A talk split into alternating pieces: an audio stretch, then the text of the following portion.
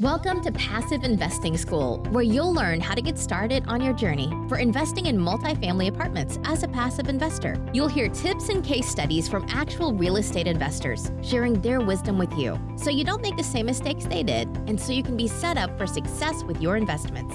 Here's your host, Chris Tracy. Hey, what's going on, Jeff? Welcome back to the show. Well, thank you very much, Chris, and welcome to you as well. Yeah, so uh, we've been talking about a lot of awesome things recently, and for the listeners at home, if you didn't catch the first two episodes, the first one was Jeff taught some people about the fundamentals of getting started, about being a passive investor, and then we went on to episode two. We talked about using I R As to invest in real estate, so there's a lot of great stuff in there that Jeff taught, so go back and check those out if you haven't heard those. But today, Jeff, I'd love to talk about a somewhat controversial topic, I think, in, in our space. There's been a lot of discussion about the ten thirty-one exchange. Now, we've heard this term tossed around before, but can you clear the air on this and briefly, in a nutshell, tell us what exactly is a ten thirty-one exchange and how does it work? Okay, ten thirty-one is essentially a code in the, the federal taxes. It is done in, with commercial real estate, where you can take any commercial real estate and exchange it for another commercial real estate. This also can be done with non-commercial residential, but it can't be done with personal residences. There are other there are other tax benefits of that, but uh, typically it has to be a property that is purchased for profit, for income. And so The, the tax code allows us to exchange the properties. Now, a lot of times, the or most of the time, these states will also go along with the federal regulations and also will allow the deferment on any of the state capital gains as well. Mm-hmm. Okay. Sounds good. Can you tell the, the listeners, Jeff, uh, what has been your personal experience uh, with this topic? Have you ever sold a property and done a ten thirty-one exchange? If so, uh, give us the good, bad, and ugly around that. A ten thirty-one exchange we have tried on several occasions where the people that were going to go into the ten thirty-one wanted to come into one of our projects, one of our syndications, and Uh, on each one of these, uh, there was a situation where they uh, they changed their mind or they did something else, and so we didn't. But we've done a lot of research. I've talked to a, a lot of people out there that certainly can guide you along. But the main thing, uh, some of the issues with the ten thirty-one is, first of all, you have uh, from the day that you close on called the relinquishing property, you have forty-five days to identify a maximum of three properties that you want to exchange into. And you have to know which properties that you want to uh, get into exchange uh, within that time. Then once you do that, within one hundred eighty days of the closing of the relinquished property into the closing of one of one or more of those three properties that you've identified, you have one hundred eighty days to close on any or all of those properties. So part of it is that game of selling your property and being able to have a property that you want to exchange into. So that's your, your biggest thing. The other thing is, is you have to uh, let a ten thirty-one facilitator know about it before you do close on your relinquishing property. You can't go and sell your property, take your money, and say, oh, I want to do a ten thirty-one. It's too late. It's already done at that time. Right.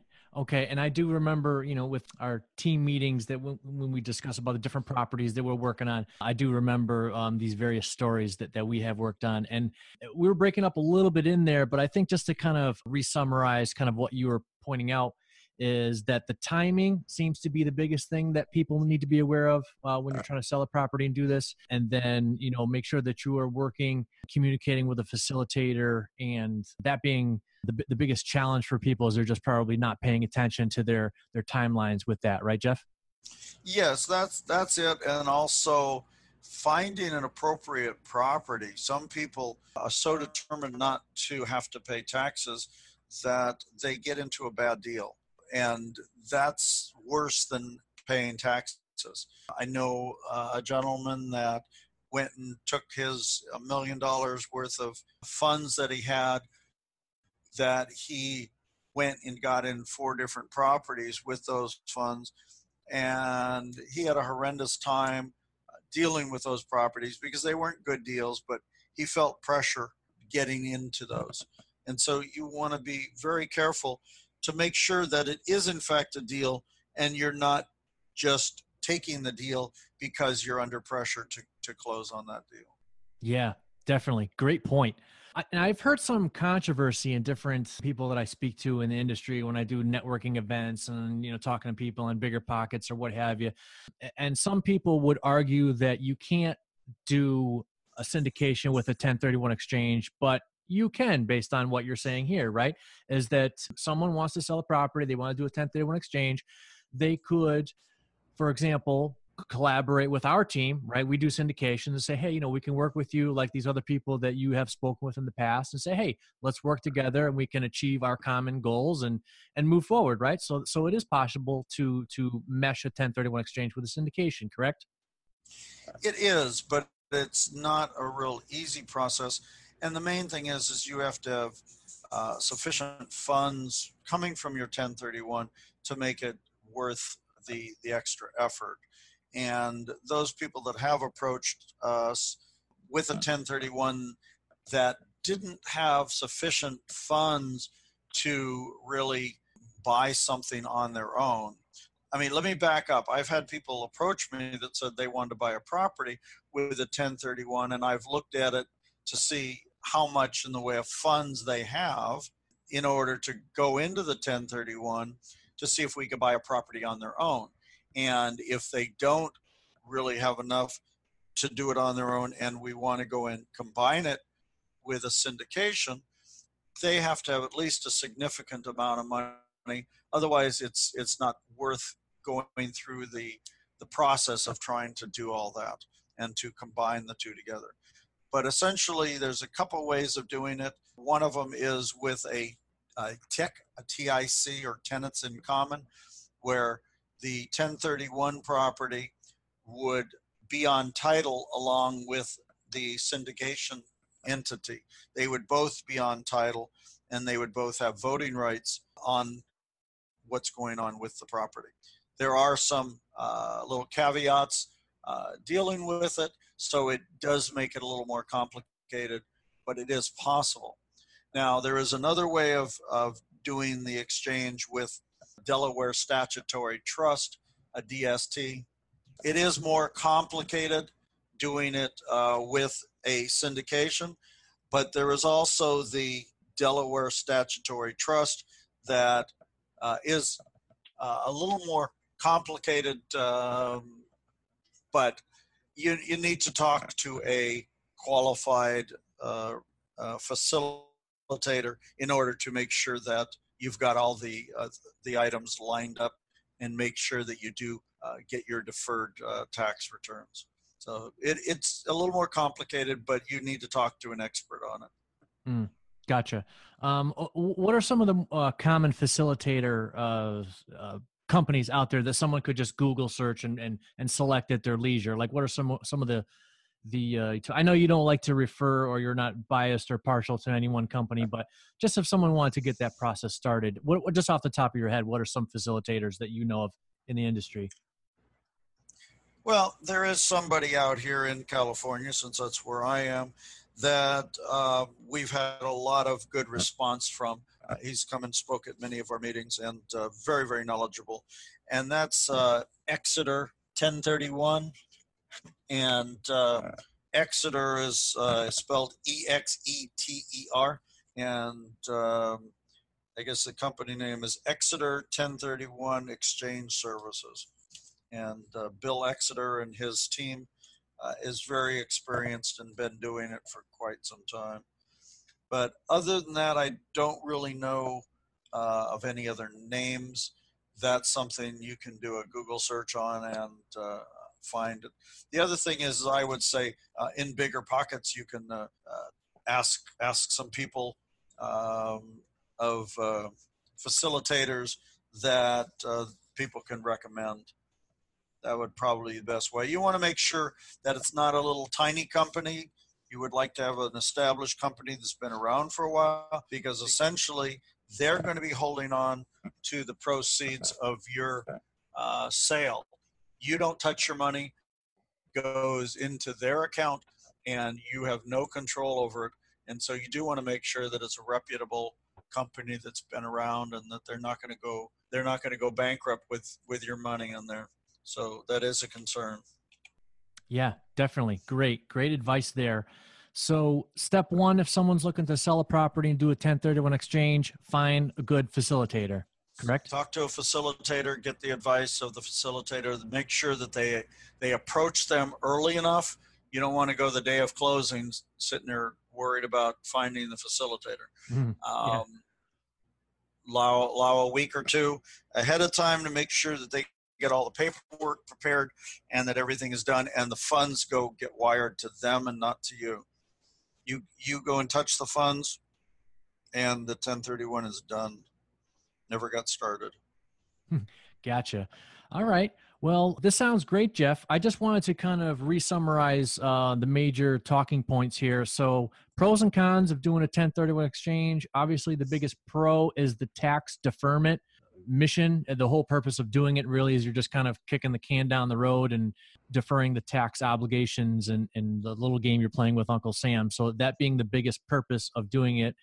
And then um, the cons, um, just off the top of my head, would be wa- watching the um, the calendar, the timing part of it, and then making sure you're not making any hasty decisions. I think, like you said, that you make sure you don't get into a bad deal because you're under the gun and you have to hurry up and buy something, and you get into a deal that ultimately becomes a lemon for you. And I think there was one other one you mentioned in there as far as like maybe just the potential pitfalls or things that you kind of have to watch out for.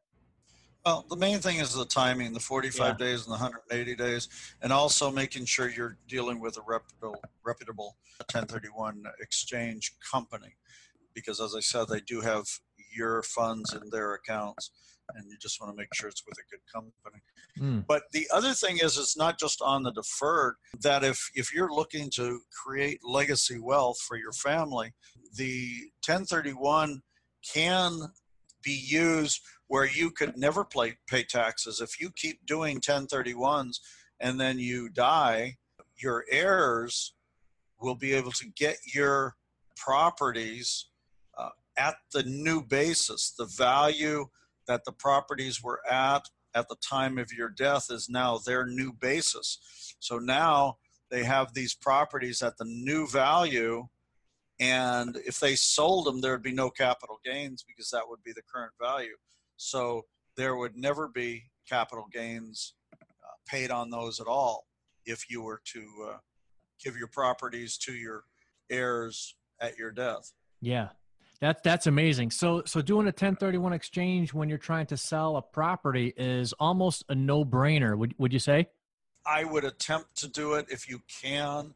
There are other reasons why you couldn't. We were going to do one on a property when we sold our Houston property, where the sale price was two point seven, seven hundred thousand of that was uh, the investors' capital that we were giving back. Another seven hundred thousand of that was the debt, and then the rest of it was profit.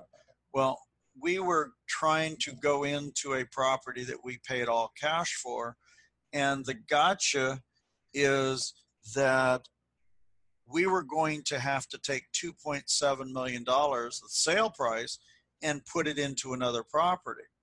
Well, the property that we were buying was only one point one, and any money that was taken out, we would have to pay taxes on all of the money that didn't go into this other deal, even though part of it was debt and part of it was capital.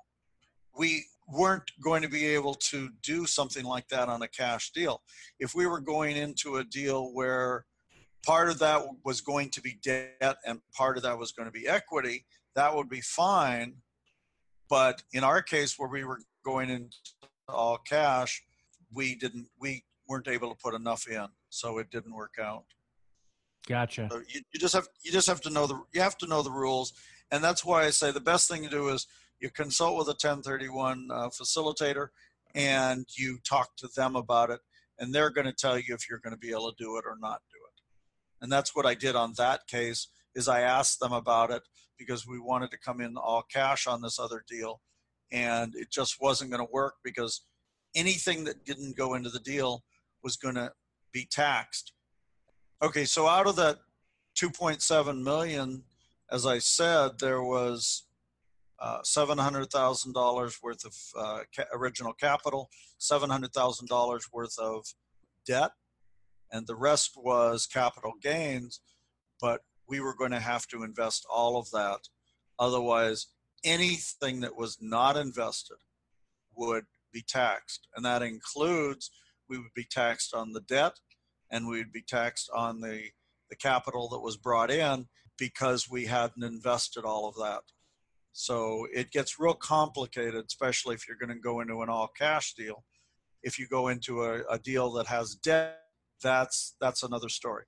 But the main thing is, is to consult with a ten thirty-one exchange expert and let them know exactly what your situation is, and so they could advise you. Right.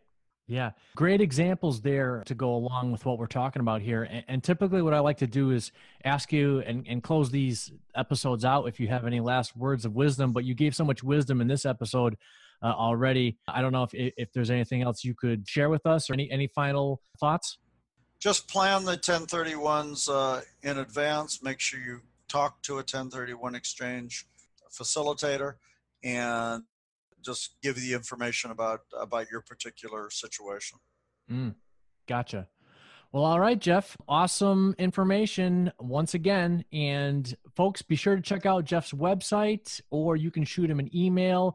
I'm going to put the links for that information in the show notes of these podcast episodes. So be sure to check out Jeff and everything that he's doing with our team, and good stuff, great information. And thank you always again, Jeff, for this uh, marvelous education you're providing our listeners.